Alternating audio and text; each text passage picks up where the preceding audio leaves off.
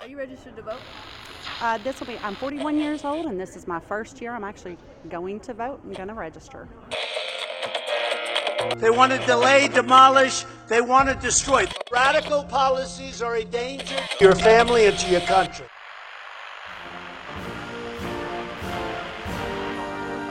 Politics. Usually, it's a passing thought, but with midterms looming, it has cast a shadow on everything, all at once and all the time. Campaigns are a means to an end. Democracy at work, some would even say. However, is this constant atmosphere of debate and division the best way to create a government of the people, by the people, and for the people? Today, we're examining the gray area between government and its citizens, specifically the power each hold or don't. What's the purpose of government? Democracy, socialism, communism. Which system best benefits its citizens? It's important to zoom out of the headlines and focus on the express purpose of not simply candidates, but our system of governance as a whole, because regardless of who you believe runs America, we the people are in crisis. We invited two voices to join our discussion this episode. One person we interviewed to gain insight into this topic is Aaron Dusso, Chair of Political Science and Associate Professor of Political Science here at IUPUI. Dusso teaches a variety of subjects at IUPUI, including Intro to American Politics, Voting, Campaigns, and Elections, Research Methods, and Political Psychology. We also have Ahmed Abbas with us for group discussion portions. Ahmed is a part of the Social Justice Scholars program that presents programs like Hash It Out to our campus. Listen for both of their voices. Government. The governing body of a nation, state, or community. The definition is easy to find, but when people try to articulate the purpose of government and implement a nation's stated ideals, such as those written in the United States Constitution, that's when the struggle begins. Welcome back to Hash It Out. We're here with Anna, Elizabeth, Tia, and please introduce yourself. Hi, hi. Great to be here.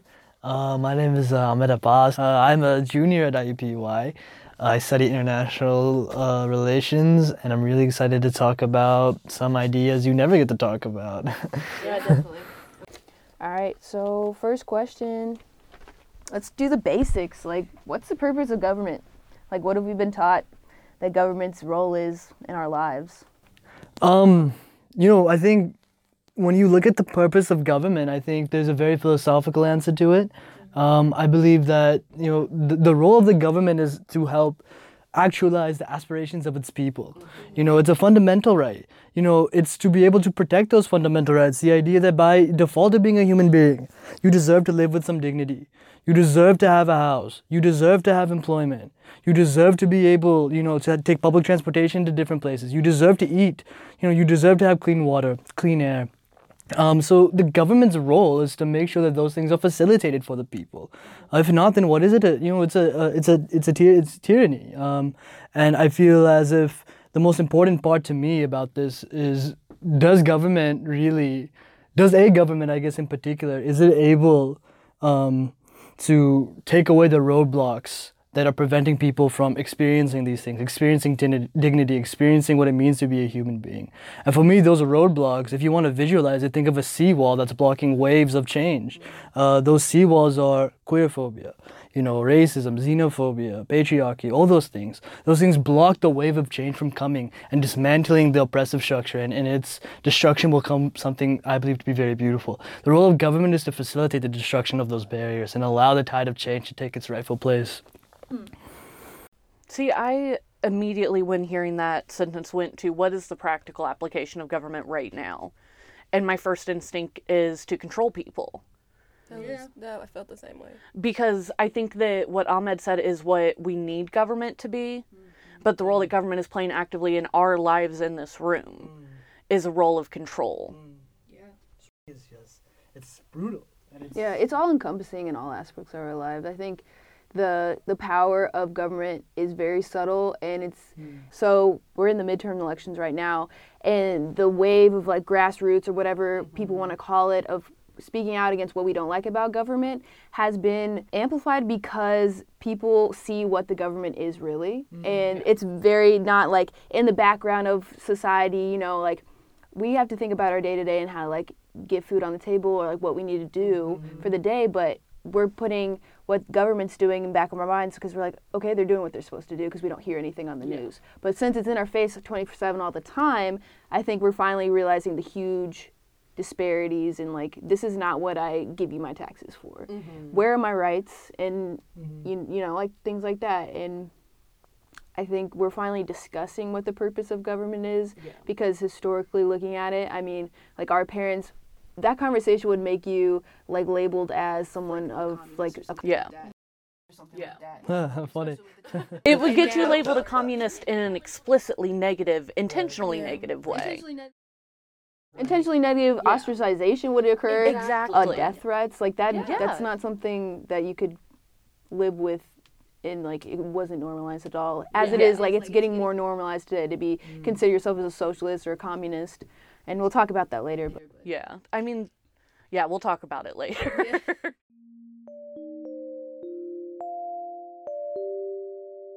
the convergence of ideological thought and the actions of a governance determines what a society will become. Broad ideologies adopted by a nation alone will make no difference if its governance cannot effectively translate those ideals into practice. I am an associate professor of political science. I'm also the chair of the political science department uh, uh, here at IUPUI. Um, been here since 2009. Really focused in on is uh, political psychology, so that's kind of my guiding light. Um, and that leads to a lot of study of voting behavior, and we call it mass political behavior. So uh, it's the behavior of the average citizen, essentially. Uh, mm-hmm. Uh, so how does that uh, that uh, people relate to politics, engage in it, uh, participate in it, understand it? A lot of it's just simply about trying to understand it, right? So you know, um, when it comes to ideology, how many people in the country could you even say have an ideology, right? That kind of stuff. So political science as, as a field really doesn't come into its own till you know early 20th century, mid 20th century, post World War II mm-hmm. uh, kind of time. So we haven't been around that long. And really, even within political science, uh, the adoption of something like political psychology and that kind of study into it has uh, been really, you know, not happened until last 25 years or so. Um, but I think it's made some great strides, you know particularly in trying to understand human beings as they actually are, rather than like an economist might just assume people are. We're gonna let's assume people are this, and then we'll figure out what's going on. Well, people aren't really that, right? And so we want to, for me anyway, and a lot of people that do this kind of research, we want to understand how things really actually work, right? Uh, um, so a lot of kind of the cutting edge research right now is maybe seems basic, but you know we really need to find evidence for is okay. So something like emotion, what how how does emotion work uh, in politics? Uh, you know something like anxiety anxiety, right? And how does that drive people's choices? How does it drive the things that they read, the people they trust, the policies that they might support? Uh, and that's that's kind of research that's really just over the last 10 years that people have really you know, put a lot of work into. Is today's atmosphere of election, constant debate, and collaboration, or lack thereof, among members of different government parties always been like this? Actually, democratic aspects of our government, like voting, elections, debates, and overall public influence on government action, is a practice of governance only relatively modern when you look at the overall trends of human history. What are you what are some key influences that make people want to vote for one candidate over another? Like um, in terms of maybe like economy or like job growth or maybe the environment. Right. Yeah. I mean, well, I mean, the basics. The, uh, the partisanship is the single best predictor of people's behavior, uh, and so this is something that just hasn't gone away, and it's, and it's not new. I mean, we're more we might be more polarized right now than we were, say, in the 1970s.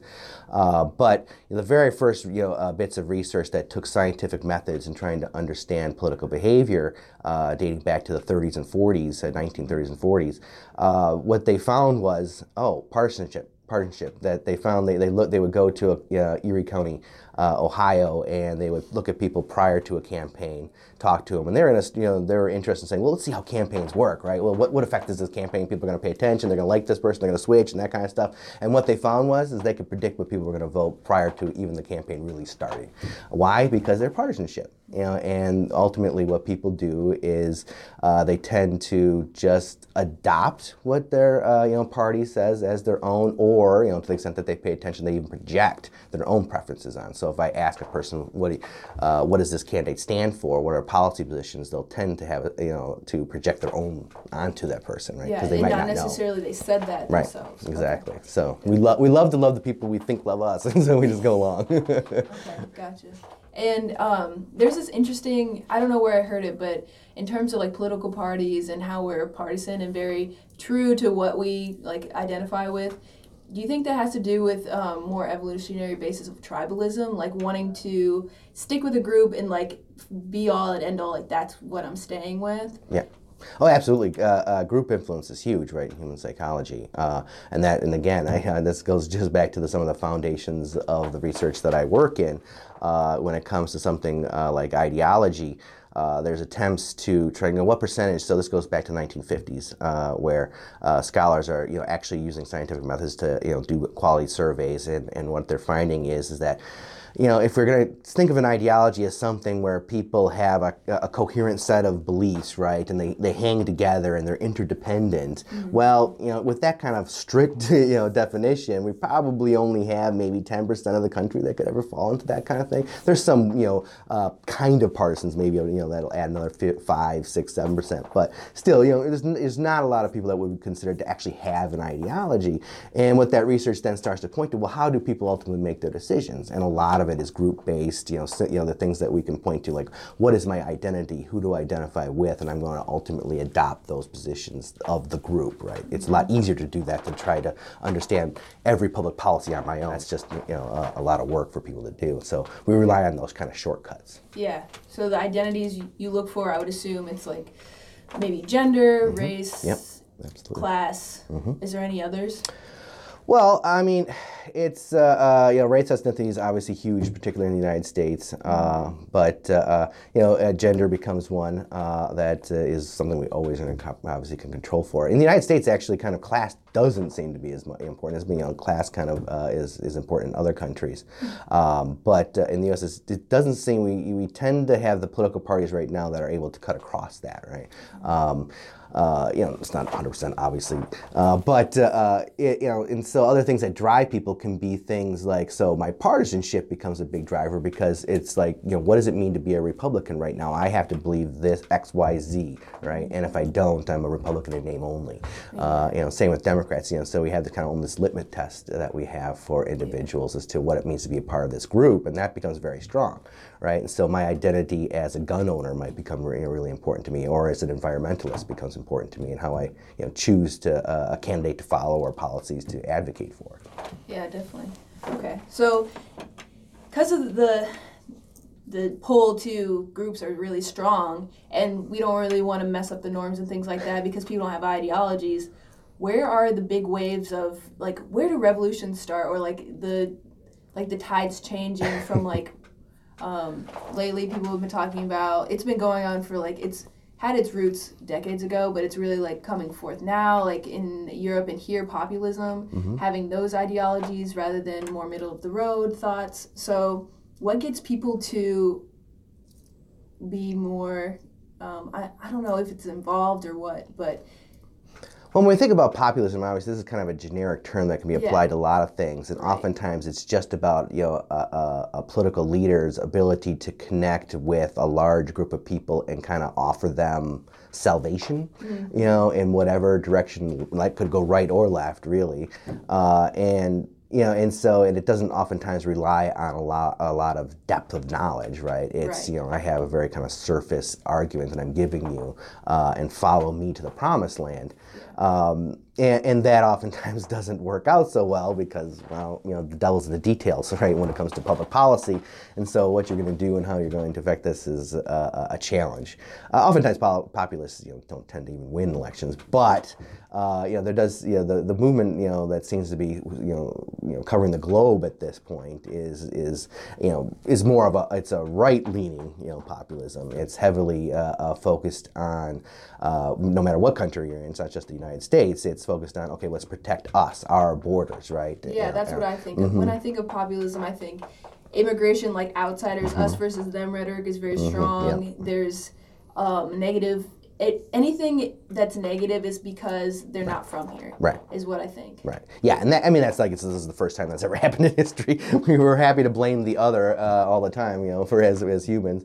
Uh, but yeah, but this is, I mean, you know, what are what are the forces that are leading? The, you know, uh, this charge is, uh, you know, obviously Donald Trump plays a, a, role here, but I don't think he's a cause as much as as a result of this movement. Right? He's able to harness uh, that kind of feeling, as you know, perhaps no one else has, certainly in the United States, um, as kind of the showman that he is, you know, has built up for you know in his career. Um, but I mean, ultimately, I, I, think you know people are you know it's insecurity, and it can even go back to political psychology. It's raising of anxiety in individuals. So you know, if you're if you're a political party, there can be advantages to raising people's anxiety because if what they're going to do, if anxious people they seek out certain types of information, and that information is actually the, the the negative kind of anxious kind of information. So they seek out the stuff that you might be offering, and then as you the one who's offering this kind of anxiety type information, you offer a solution to. They trust you, right? So, so if you are, uh, say, a Republican Party and you want to uh, uh, blame, you know, immigrants and say that there's going to border wall is going to solve this, this is okay. Well, immigrants are causing my problems, right? Okay, uh, they've diagnosed it. They're offering me a solution. I'm going to go with that. Yeah. Um, you know, and it relies heavily on the fact that it's just that people aren't going to spend a lot of time on politics. I mean, yeah. I'm interested and I spend it all the time because it's almost as a hobby. It's been that way my entire life. But for most people, it's probably, you know, they're not as interested. Public policy is very complicated, and I certainly wouldn't claim that I know everything about public policy. You know, it's just to know one public policy really well is a challenge, much less all of them. Uh, you know, so. Uh, it's it's you know, we rely on these types of cues. And so when when feelings of anxiousness and fear start to grow in people they look for security and they start they start you know uh, supporting kind of illiberal uh, type policies, meaning that you know we're happy to restrict civil liberties and, you know, and rights uh, if we feel it's in the name of security. You know, yeah. so if you can push people in that direction, make them scared, make you know build up the fear uh, in them uh, and anxiety, they will turn to those types of policies to try and alleviate that concern. Um, yeah, definitely. And it doesn't matter if those policies would actually accomplish the goal, right? right? It's just the mental, it's like I mm-hmm. trust mm-hmm, them right. and what they say, and right. I don't have the time. Right. Because there's I think um, as we get busier, especially now, um, there's a lot more barriers to finding information. And now that there's the trust factor of not trusting media, right. that's another thing. So you just believe whoever leader you choose mm-hmm. to represent you as fact. Mm-hmm. And I think that's another. Right, and that, that gets into, again, psychology about, you know, confirmation bias, uh, yeah. uh, you know, and the selective attention that we have. Uh, you know, it, ultimately, the way we see people is that we're cognitive misers. We, we are not, in, ultimately, we, we, our brains just, in, in any context, this isn't just in politics, our brain wants to build heuristics for, you know, going through life where we don't have to uh, expend energy constantly comp- contemplating, well, how am I going to drive to work today? What's going to be my morning routine? You know, those things we often forget. I don't, you know, did I drive? I know I'm here. I must have drove to work. I don't necessarily remember what happened. It wasn't uneventful, right? So our brains don't even register it. Uh, you know, it's, and so we do that in politics too. Uh, and you know, so we build these kind of simple heuristics to try and solve the politics problem, which is how do I vote, how do I participate, that kind of thing. Yeah, definitely. Okay. Moving forward, I when I was doing research, I was trying to find just as like a foundation about just knowledge of like political governments, mm-hmm. where like everything started and like in ancient history i learned that like it was so it was tribes at first and then it kind of like got a little bigger and they didn't have like organized government systems and then it kind of skipped to ancient rome or like ancient china where they had the um i wouldn't call it let's see what do they call it we also thought, you know, point to like Greek city-states and that kind of thing as the yeah. cradle of democracy. Yeah. Uh, if you can call it that. It was. It's not like everyone got to participate in ancient Greece, um, yeah. but you know, still, it was kind of it was something different than hereditary, you know, uh, kind of monarchy or something like that. Yeah. Yeah. So it was like it switched from like monarchy to autocracy, like in China and things like that, and it kind of stayed similar, like either one or the other, for a very long time, and then maybe medieval times a lot of feudalism happened, which was like a little different than I would say it's like maybe an alt right to like to what they had originally. But um so like my point was that it seems like all of our talk of democracy and like these ideas of what we hold really important now, we see like government is like what is government, government is democracy has only happened um, in a global scale past World War II. Like it's very new.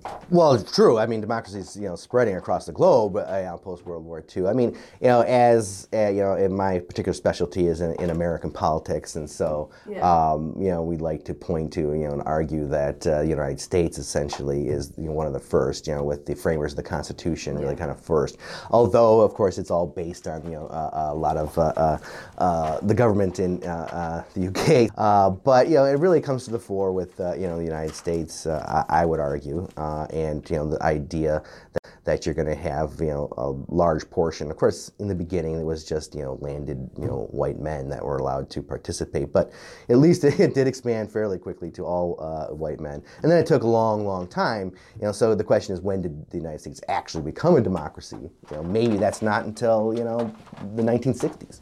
You know, uh, so. Um, democracy, I, would say, active in the world is new. It's, it's, it is new. And maybe this is, we're just going through growing pains.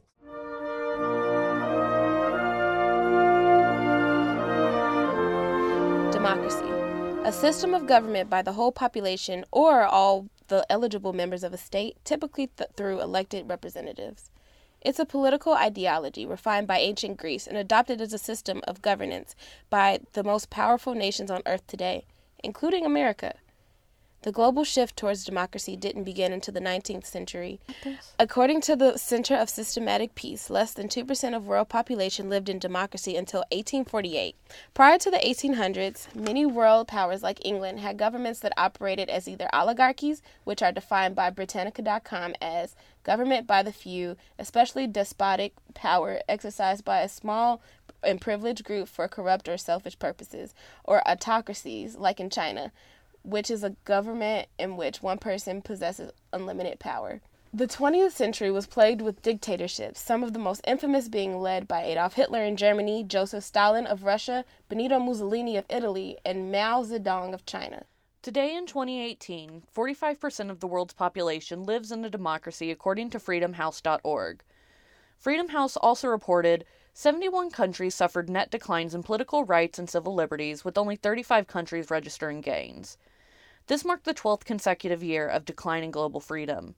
The Washington Post released a study on global trends in government democracy and found one third of the world's population, or 2.5 billion people, have lived through autocratization, in which a leader or group of leaders began to limit those democratic attributes and to rule more unilaterally. The current autocratization trend is visible across the world.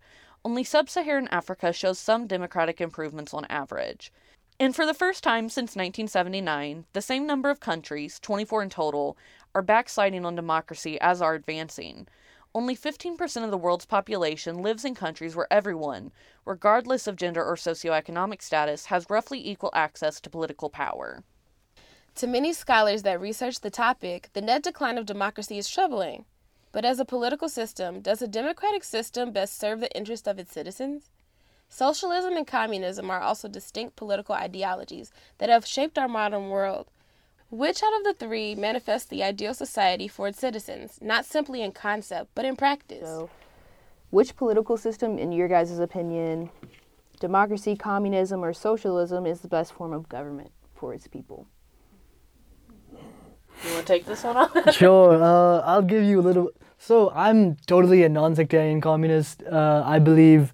Uh, I want to actually let me give a little bit of a definition of what I see as communist because I can't say I'm a communist because you won't understand what I mean by that. That's something that Michael Parenti actually said. You know, he was on. Now he's a Marxist Italian American intellectual. He went on national TV and said, "I want to identify as a Marxist because you won't understand me." So um, I'm actually going to use a definition from one of the most important thinkers in my mind of this era, uh, Vijay Prashad. He's an Indian American uh, Marxist intellectual, and he said socialism is. And I'm using socialism and communism interchangeably. I'm everything. I'm an anarchist. I'm a Marxist. Whatever you want to say, I'm a part of. it. I'm just left. Uh, so uh, his definition is essentially this idea that socialism takes into consideration two things, which basically impact how we live our everyday lives. The first thing is material constraints. You know, what resources do you have in your society that you are able to use? What resources are near in your society that you can trade for and develop, you know, and, and have different products? Uh, what is in your society that you're able to proliferate and how can you use those things? The second part of that is human possibility. Uh, human possibility is what you know. Who who are we as people, and what can we do with the resources that we have? And if you take these two things into consideration, I think only actually socialism takes these two things in consideration.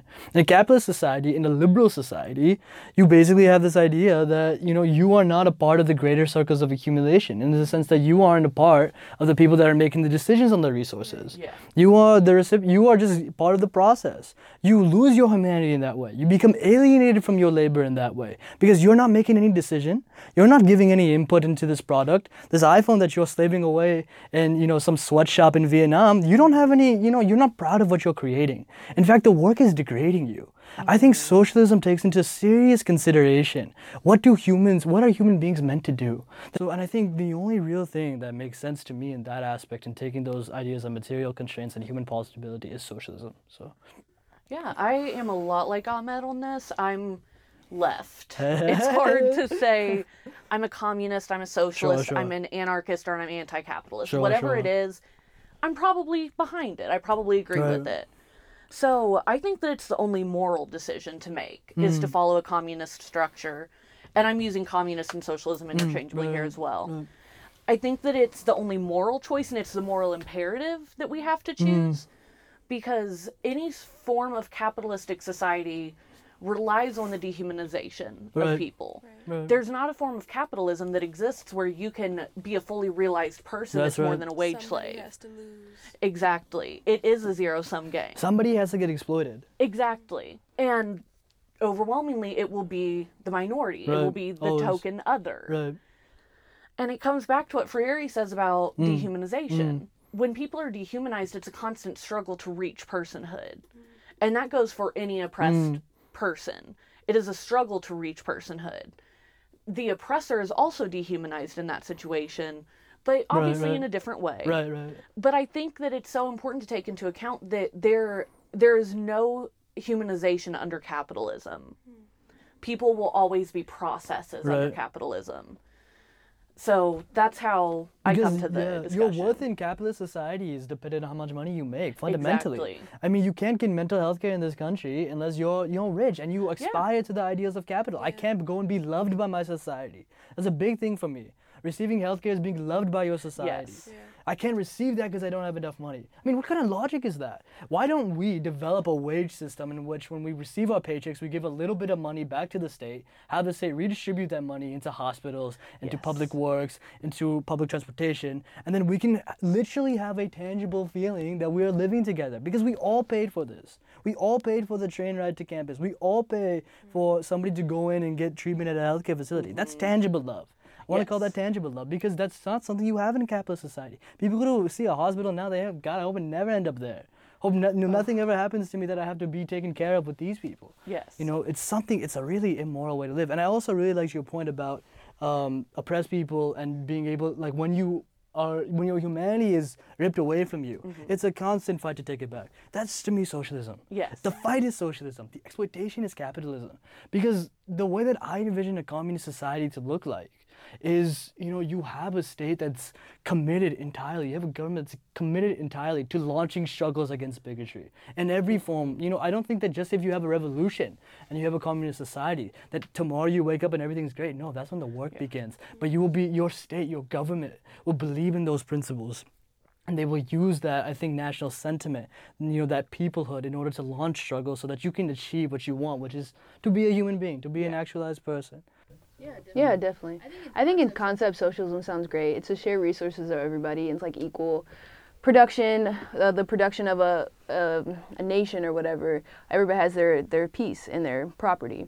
Um, actually, property is not. It's like everybody has like it's all shared. Yeah. So, and that contrasts to capitalism. So it's like me, myself, and I. What I make myself is mine, and um, I think the problem with socialism and communism is that it devolves into so if we all have these resources and everybody doesn't own anything and it's like all shared, then there's going to be a, a governing body that's going to have control over it anyway because it has to distribute these resources. Groups do not distribute these resources equally because that's human nature to be selfish. And then Frederick Hayek, um, he's a very well like um very prolific political theorist and econ- like his his uh, study was primi- primarily in economics. He had this uh, book called The Road to Serfdom.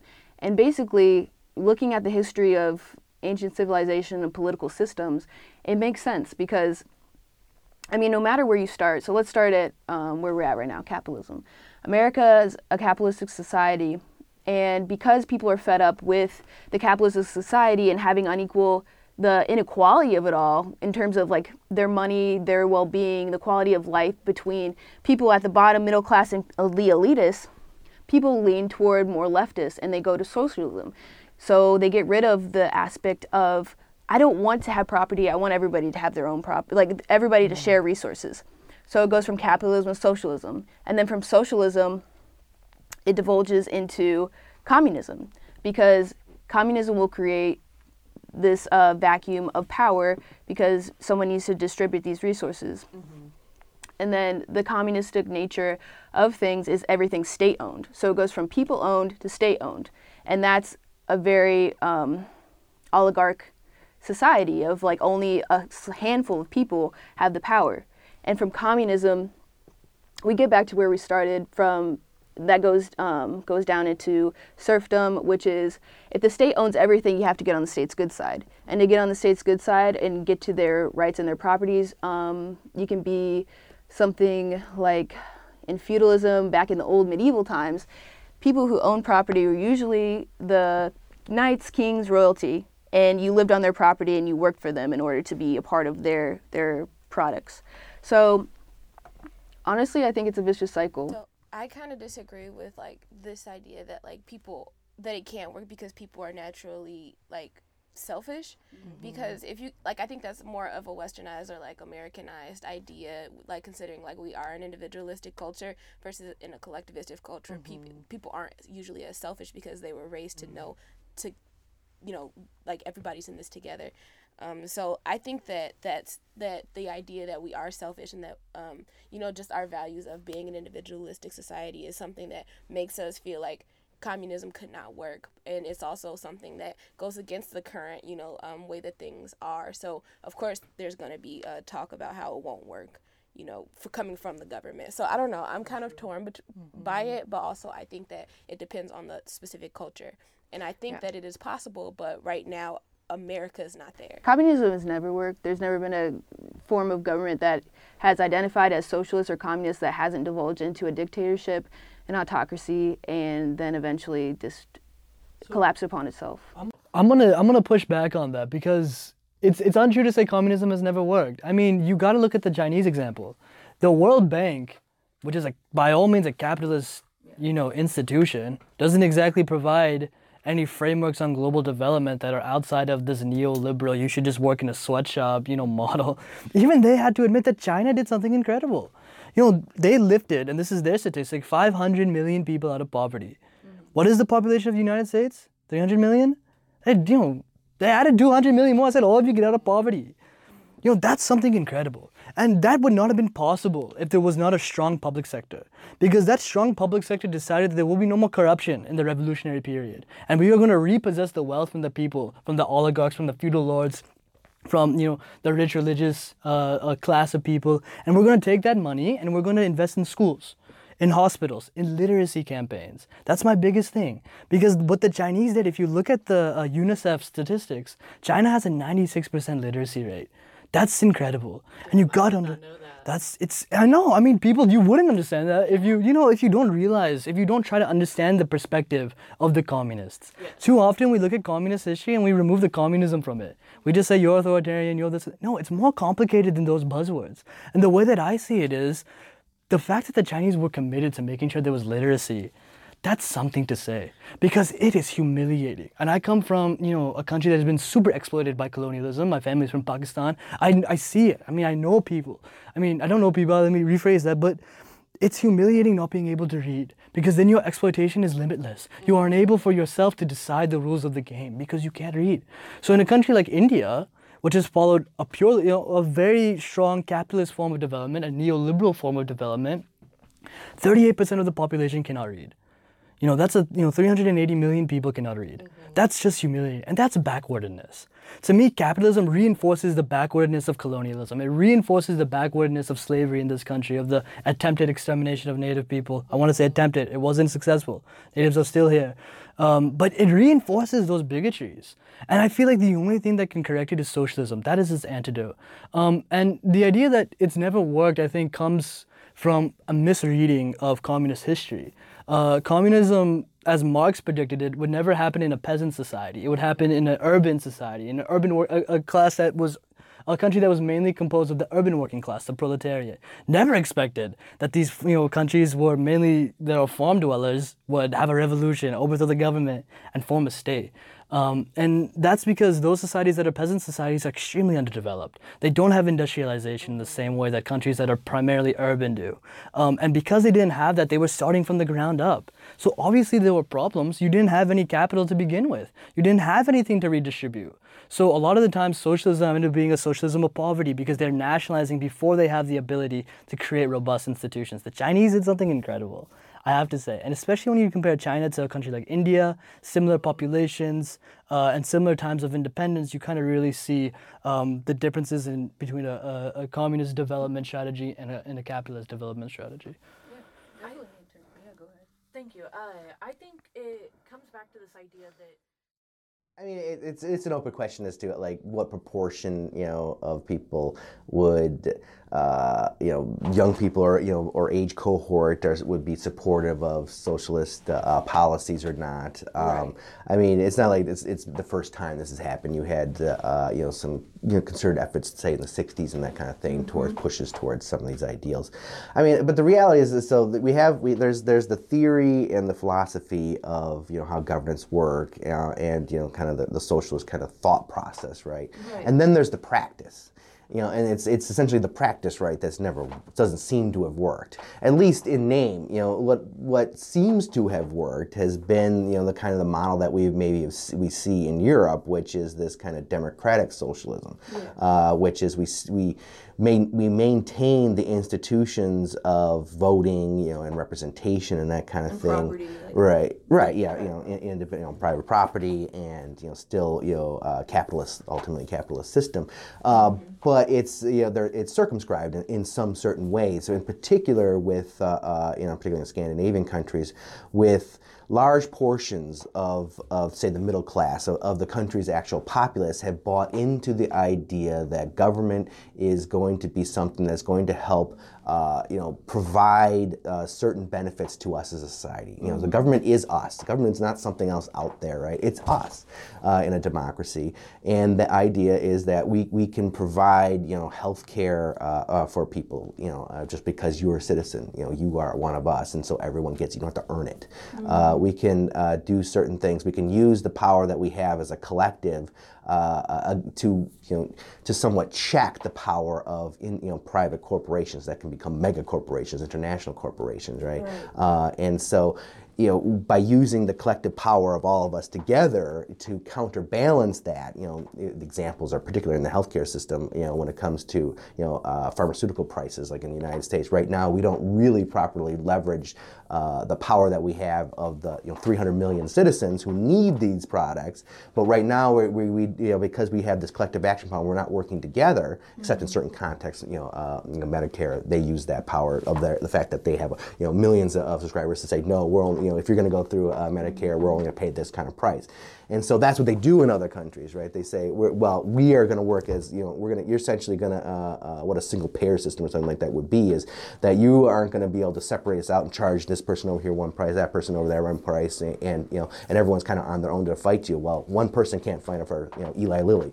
Eli Lilly's got a lot more power than me personally, but if Eli Lilly has to deal with the United States government and there's only one essentially buyer for their product, yeah. all of a sudden there's a lot of leverage for the, the consumer. The consumer gets their leverage. So you know, to me, you know, if we're thinking about socialist ideas, it, it's you know the successes. We can we can talk about the disasters, right? Which seems to be well, well every time it's been seriously tried, those countries don't seem to stick around for very long, or they don't represent. They don't look like what we would dream uh, socialist, the Right. society In would look like. they're totally Right. off the mark. Right, and so, it, but where the successes have come, it, it's really happened in in these kind of uh, European countries in particular that have been able to adopt some of these ideas that there is we as a collective in our society uh, uh, should work together.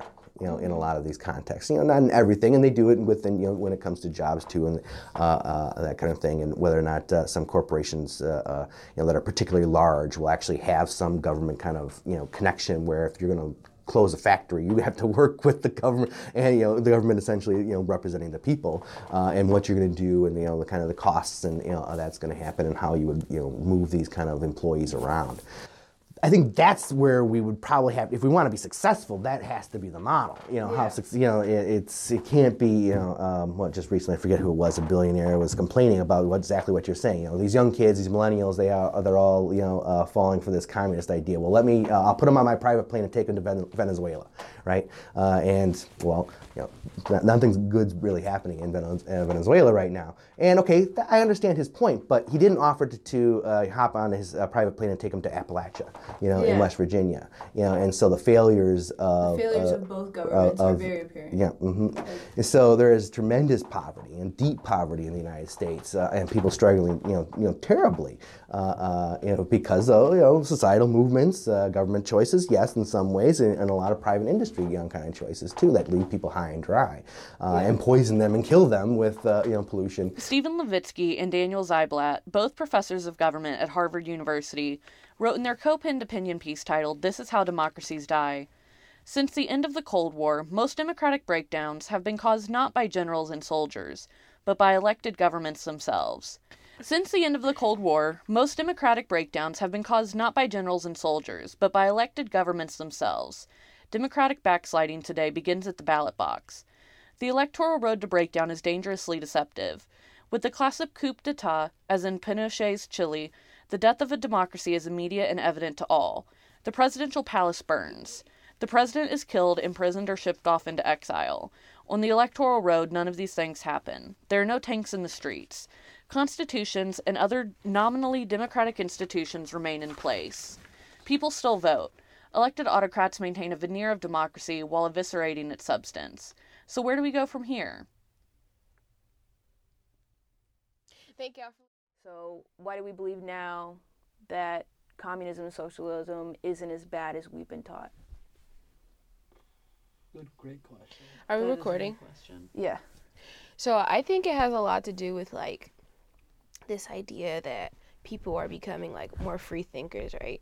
And like, which is like this kind of fake idea that I don't really believe in, because like, no, honestly, like if you think about it, it, has to do with the fake idea. I don't believe it. yeah, right. but like, if you think about it, like if you're being told that you're a free thinker, if you can like express that you're a free thinker, you're probably not, because like you shouldn't have like true freedom isn't something that you you can like be told that mm-hmm. exists, whatever. Mm-hmm. But I think people are realizing like as history continues to repeat itself that the way that things are aren't the way that they have to be and like w- again like we're a really young country and it has a lot to do with like the history that we're being taught and like the realization that like history is only being taught told by the people who win mm-hmm. so we're getting given getting, give, being given a really one-sided view of what things work and what things don't Yeah. So, uh, post World War II, since the democracy side of World War II is like they basically made it in the history books. They made it um,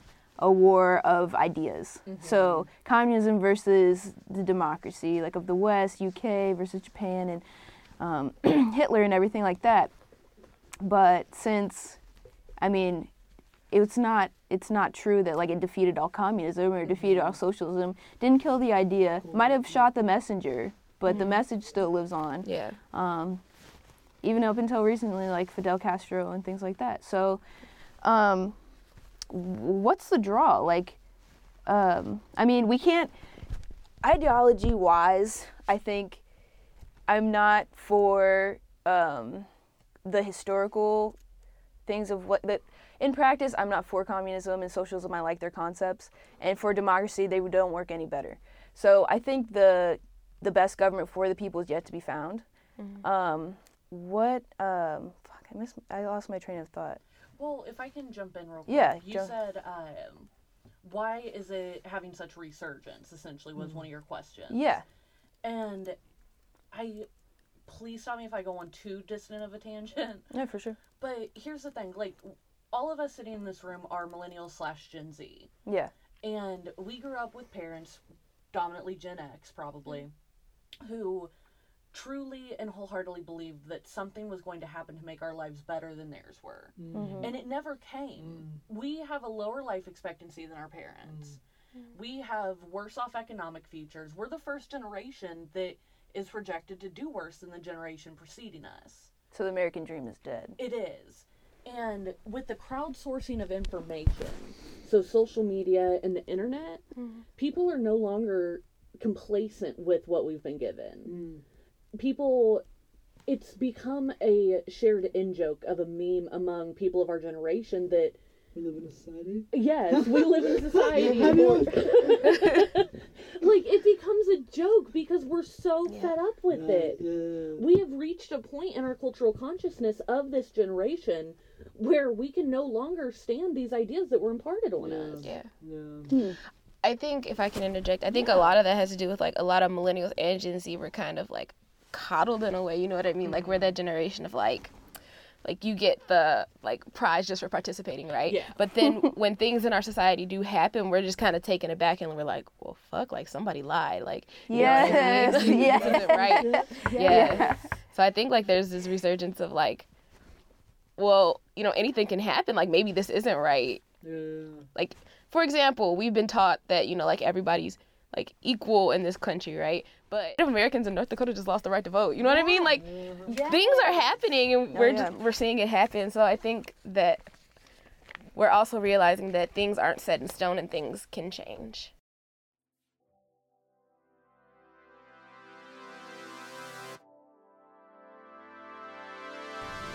People think democracy is broken because of their voices not being heard in terms of like the capitalism aspect being bigger than um, individual rights and like what's for the people. I mean, I, I, I can sympathize to that. You know, um, it's uh, the corporate influence on public policy is real. Uh, there is no doubt about that. That uh, money matters in politics, uh, and, and in every way.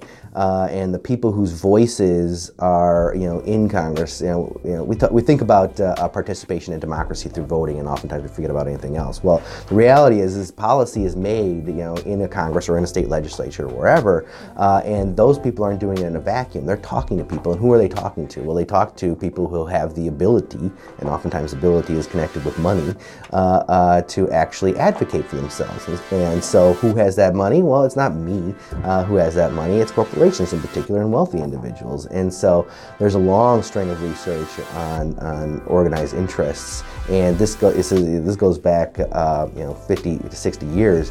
And you know, right from the very beginning, you know, the argument has been that you know, if uh, our society you know, and policy is made in you know Washington D.C. you know through and lobbying has significant influence. Well, the problem is is that there's a heavily bias uh, uh, to that the voice that's being heard, and that's been that was the case 50 years ago, and it's the case today. Uh, you know, so that the moneyed interests are, are their interests are represented. They're there. You know, so a big corporation they'll set up their own shop in Washington doing it. They'll hire their own lobbies, but they don't stop there. They'll also hire other firms that exist, you know, to lobby on their behalf. And oftentimes, whatever industry they're a part of will also have an industry organization that's lobbying on their behalf. And so it, they have all kinds of wings, you know, there that are talking to The people. resources are just It's almost unlimited. yeah, it's unlimited resources as opposed to someone maybe. So it's if you think about it in like a a practical sense, like there's the healthcare industry lobbying for itself, mm-hmm. billions billions of dollars just for like one company, but then a mm-hmm. person that's on the other end receiving end of like I want my pills to be affordable because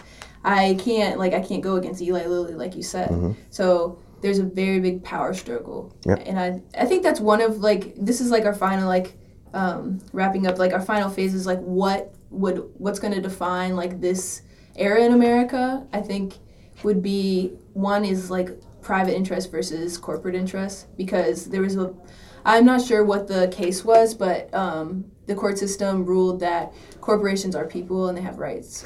Like Right. I mean, it, it's. I mean, that's been part of uh, uh, you know case law for a- in lots of different contexts to Mm-hmm. ultimately treat uh, uh, businesses as if they're individuals in a lot of ways. Uh, it's been extended right in, in the political arena uh, uh, considerably recently uh, with the ability of corporations. They can't donate directly to a, a, a campaign, Mm-hmm. but they can set up an you know uh, uh, secondary organizations, see you know uh, uh, five ones you know uh, three C's organizations and these type of things and donate and use actual corporate dollars and donate to these types of uh, uh, uh, non you know campaign direct you know individual campaigns. And, and so who has that money? Well it's not me uh, who has that money. It's corporations in particular and wealthy individuals. And so there's a long string of research on on organized interests. And this go, this, is, this goes back uh, you know 50 to 60 years and you know right from the very beginning you know the argument has been that you know if uh, our society you know, and policy is made in you know Washington D.C. you know through and lobbying has significant influence. Well, the problem is is that there's a heavily bias uh, uh, to that the voice that's being heard, and that's been that was the case 50 years ago, and it's the case today. Uh, you know, so that the moneyed interests are, are their interests are represented. They're there. You know, so a big corporation they'll set up their own shop in Washington doing it. They'll hire their own lobbies, but they don't stop there. They'll also hire other firms that exist, you know, to lobby on their behalf, and oftentimes whatever industry they're a part of will also have an industry organization that's lobbying on their behalf, and so it, they have all kinds of wings, you know, there that are talking to people. the people. resources are just It's almost unlimited. Yeah, it's unlimited resources as opposed to someone maybe. So it's if you think about it in like a, a practical sense, like there's the healthcare industry lobbying for itself, mm-hmm. billions billions of dollars just for like one company, but then a mm-hmm. person that's on the other end receiving end of like I want my pills to be affordable because I can't like I can't go against Eli Lilly like you said. So there's a very big power struggle, Yep. and I I think that's one of like this is like our final like um, wrapping up like our final phase is like what would what's going to define like this era in America. I think would be one is like private interest versus corporate interest because there was a I'm not sure what the case was, but um, the court system ruled that corporations are people and they have rights.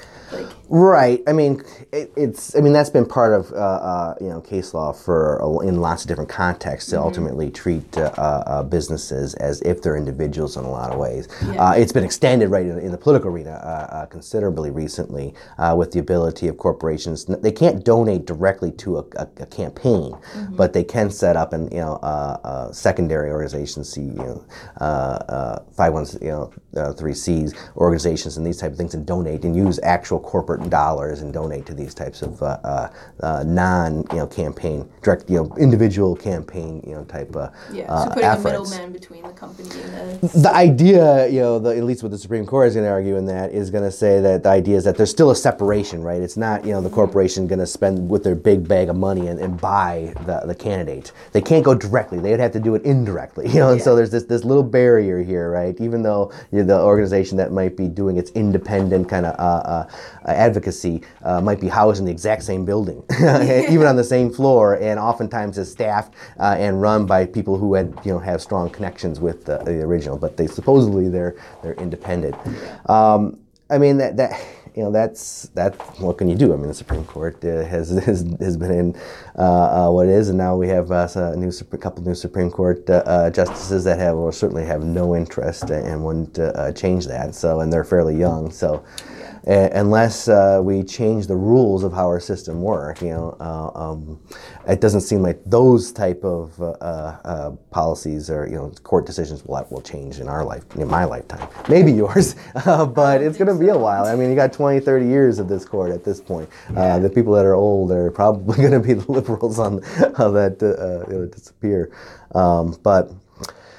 So yeah, it, it's a, uh, it's a challenge. Uh, you know, you know, of course, one of the, the sad things, you know, right? So corporations can have the right to, uh, uh, you know, participate as individuals, but they don't ever get any of the, uh, you know, the penalties of individuals, right? You know, you can throw a corporation into jail. There's, there's definitely a cushion. Let's, they're gonna take, you know, throw that megacorp into jail. They don't, you know, they did something wrong. Because you know, corporations they can pollute and they kill, and they've been convicted of having done these things, but they, right, still but exist. they get bailed out. they don't suffer. Um, yeah, okay. So, um, in terms of like private company interests, that's one big thing I think we're dealing with. um, in our lifetime, what would you say, like something on your mind that people that will that will define this era of like American politics, looking back? well, to me, I mean, you just have to. I mean, Trump all is just so all-consuming. I, I just, I'm, how do I? I'm just curious. How will people 50 years from now see him? Will it just disappear? I mean, there are, you know, there are plenty of examples in history where there's been these kind of famous people have existed. We don't know anything about them. We have no idea. You know, and yet they were like these most right at the time. They were the most famous people in the world. You know, so you wonder. I mean, you know, could that happen? I mean, he's president. I mean, he's he's been famous for his whole life. And my guess, if he doesn't become president, he'll disappear into history and no one would ever remember him. But now he's been he's president and yeah. he's and he's caused kind of he's done quite a bit uh, to the extent that he could. Uh, you know, and so you know, is this you know, I would like to believe this is kind of the last, you know, hurrah for, you know, kind of this, you know, this movement to anger and just uh, you know the hatred of the other, right? That is you know based on just blind fear, uh, you know that comes you know from yeah. total ignorance, right? Yeah. Uh, and you know the, I would like to believe this, and I'm not sure you know given human uh, human societies throughout history that this is something. This is the last throes. Where, you know it's the last you know just you know primal scream from uh, angry individuals mm-hmm. that uh, ultimately you got you're done. We're gonna move on. That was terrible. this didn't accomplish yeah, anything. right. I would like to believe that this is it, and then we're gonna move. You know, our society, maybe the whole world, right, is having their last moment. Um, that would be great. You know, yeah, that, that's my that's the optimist in me. Yeah. Says, okay, this is gonna be it. And so then history would look back and say, man, that was a really weird era where they were just you know uh, throwing fits.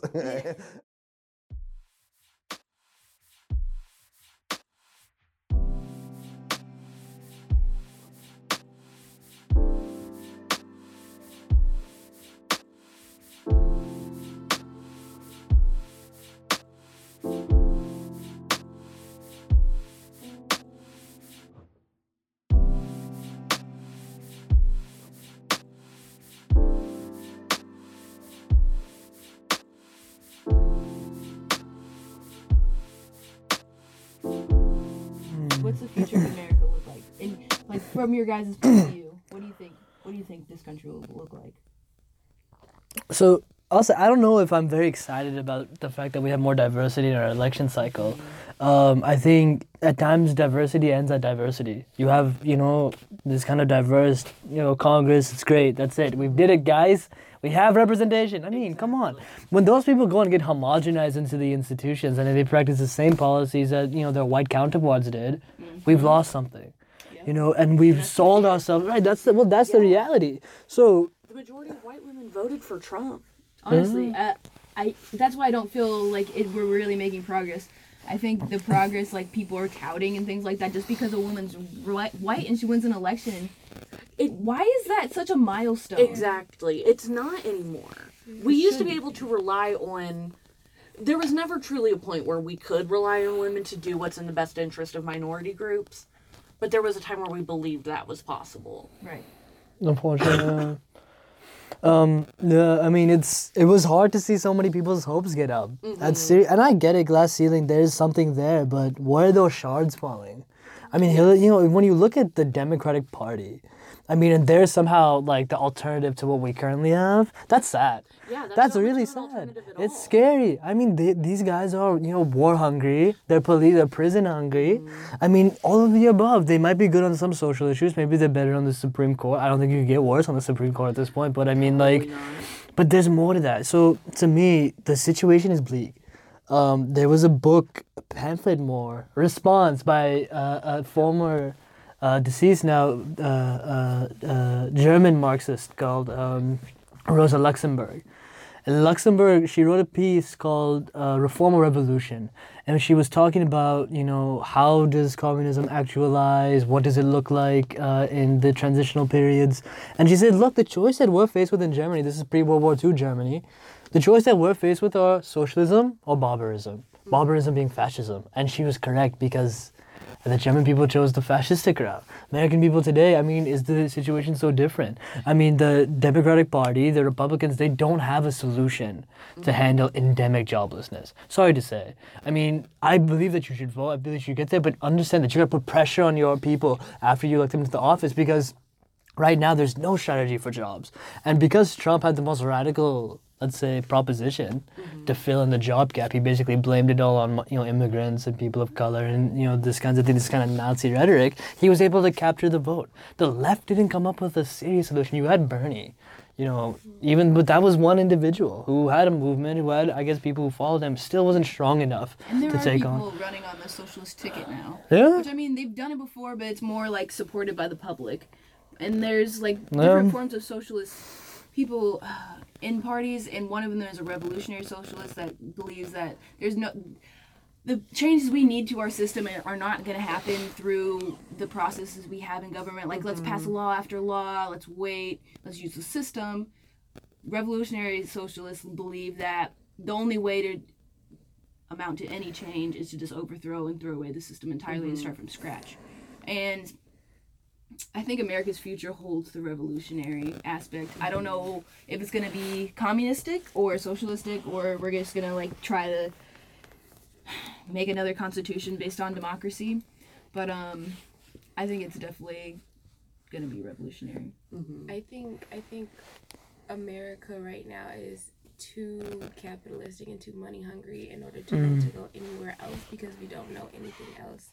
And with people being on the socialistic ticket or people, you know, running on different parties, I don't know just because you have that representation doesn't mm. mean that we'll, you know, see change. You know what I mean? Yeah. Like, just like now, you know, we still have a split party system, but like we're constantly neck and neck with Yeah, one yeah. party with the next party. You know what I mean? We honestly got to build power on the streets.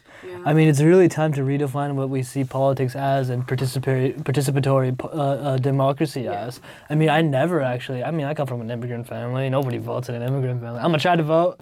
I ain't gonna make any promises. I'm gonna seriously make an effort. But I mean, He's not gonna vote.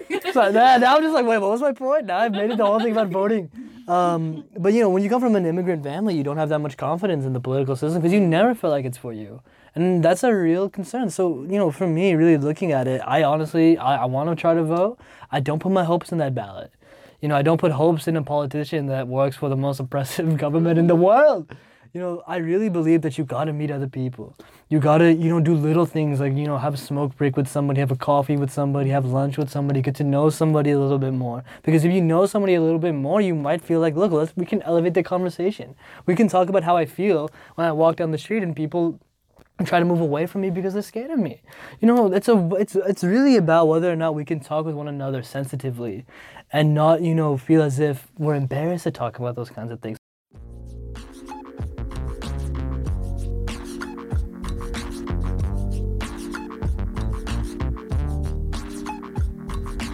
Thanks for listening to We the People in Crisis.